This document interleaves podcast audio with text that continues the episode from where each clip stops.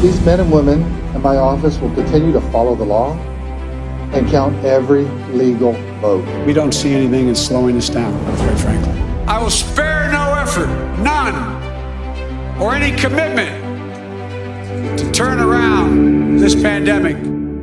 Hello, I'm Jason Dick, and this is The Transition, a special edition of Political Theater. It's Wednesday, November 11th. More than one week after the election, President Donald Trump may be refusing to participate in the presidential transition process, but Congress, even with some uncalled races, is looking toward next year's start of the 117th Congress. Senators elect started showing up on Monday in order to take part in leadership elections, and new member orientation for members of the House starts on Thursday and will continue over the next couple of weeks. Some of the Republicans who have echoed the president's baseless questioning of the validity of the election are, nevertheless, expected to attend that new member orientation. They are not putting their own transitions on hold, in other words. And now that we know the results of Alaska's Senate race, which Republican Dan Sullivan has won, according to the Associated Press, it's for sure we will not know whether Republicans or Democrats will be in the majority in the Senate next year until the two, yes, two Georgia Senate runoffs happen on January 5th. As it stands, the current lineup is 50 Republicans and 48 Democrats. Included in that new class of House members are a record number of Republican women. Here is CQ Roll Call's Catherine Tully McManus to discuss some of the demographics of the new class. Democrats may have won the White House and the House of Representatives, but Republican women made significant gains on Election Day and are on track to break records in Congress. More Republican women will serve in the 117th Congress than ever before. At least 27 are heading to Washington, and that's not even a final count because some races still remain uncalled. But that is still already marking a milestone. At least 15 will be newcomers to Congress, which is already two more than the total number of House GOP women serving in 2020. Many are probably already in Washington tonight ahead of new member orientation, which starts Thursday morning. The 2018 midterms brought a deluge of firsts and trailblazing diversity to the House, led mostly by women of color within the Democratic caucus. Democrats also took control of the House that year, which put these new faces in an extreme spotlight. Julie Conway, executive director of ViewPAC, which supports Republican women running for office, told me yesterday that the success of Democratic women in 2018 was a wake up call. Of the 227 Republican women who filed to run for the House this year, 90 were nominated.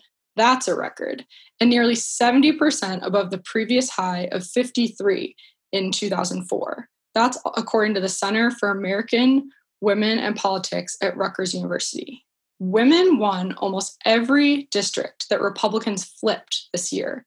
That's a strong showing that brings credibility to the argument that conservative women can win competitive seats if they can survive a primary and make it to the general election you know, if you get a, a um, you know middle-aged white guy to win a primary because the base is all out behind him and and the you know the good old boys are out supporting him, if he doesn't stand a chance in November, who cares?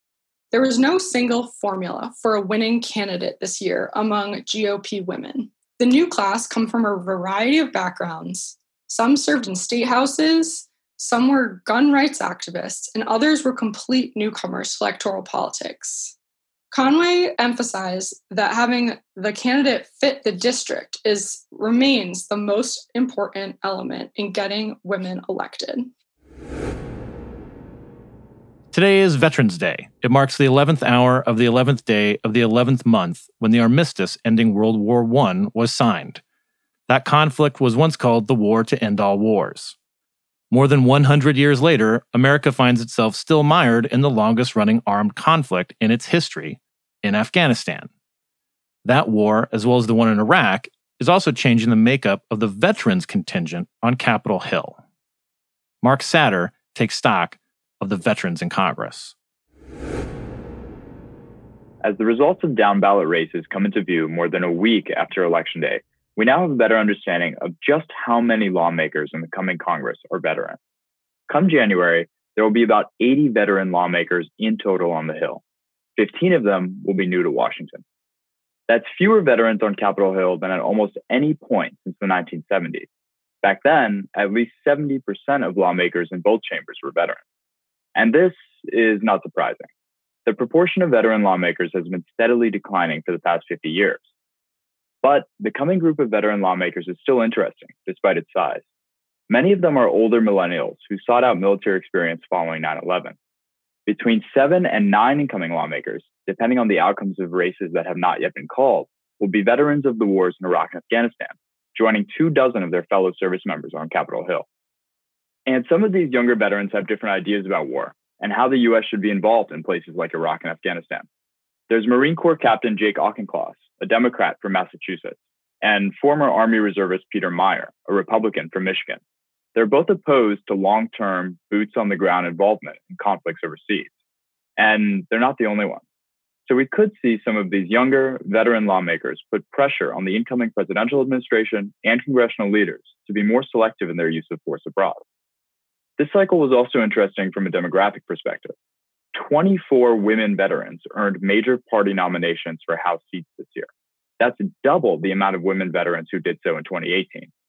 But because of the competitive nature of so many races this cycle, we don't know yet if the total number of women veterans in Congress will change.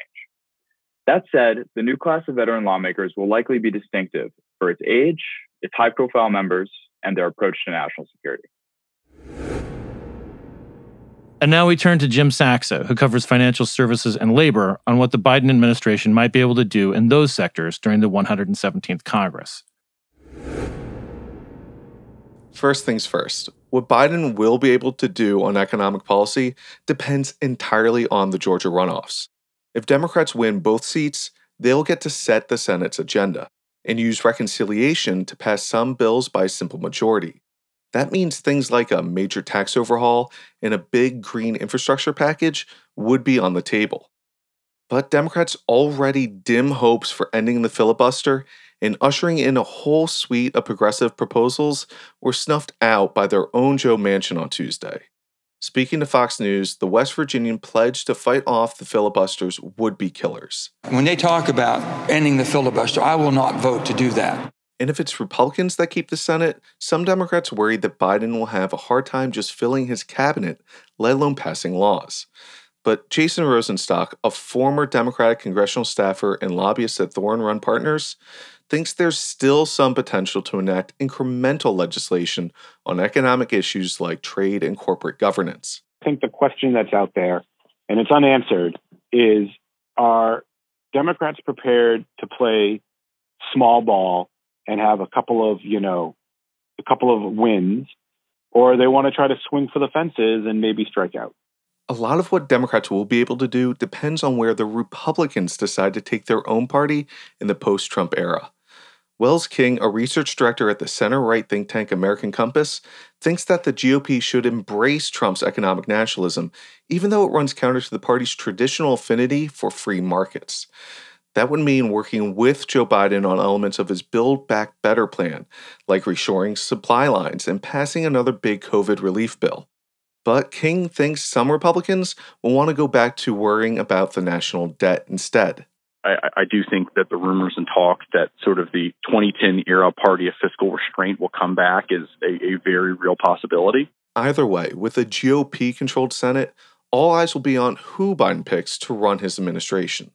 And that's another area where Senate Majority Leader Mitch McConnell can exert his power. More progressive picks like Elizabeth Warren for Treasury Secretary or Bernie Sanders at Labor would be a no go with McConnell holding the gavel. Instead, there will be an emphasis on finding nominees who the Senate has already confirmed. The fate of Biden's economic plans may come down to those January 5th runoffs in Georgia. So for the next five weeks, there will be just one thing on Washington's mind. Sweet song keeps Georgia on my mind. That's going to do it for this edition of Political Theater's The Transition. On behalf of the CQ Roll Call Newsroom, thank you for listening.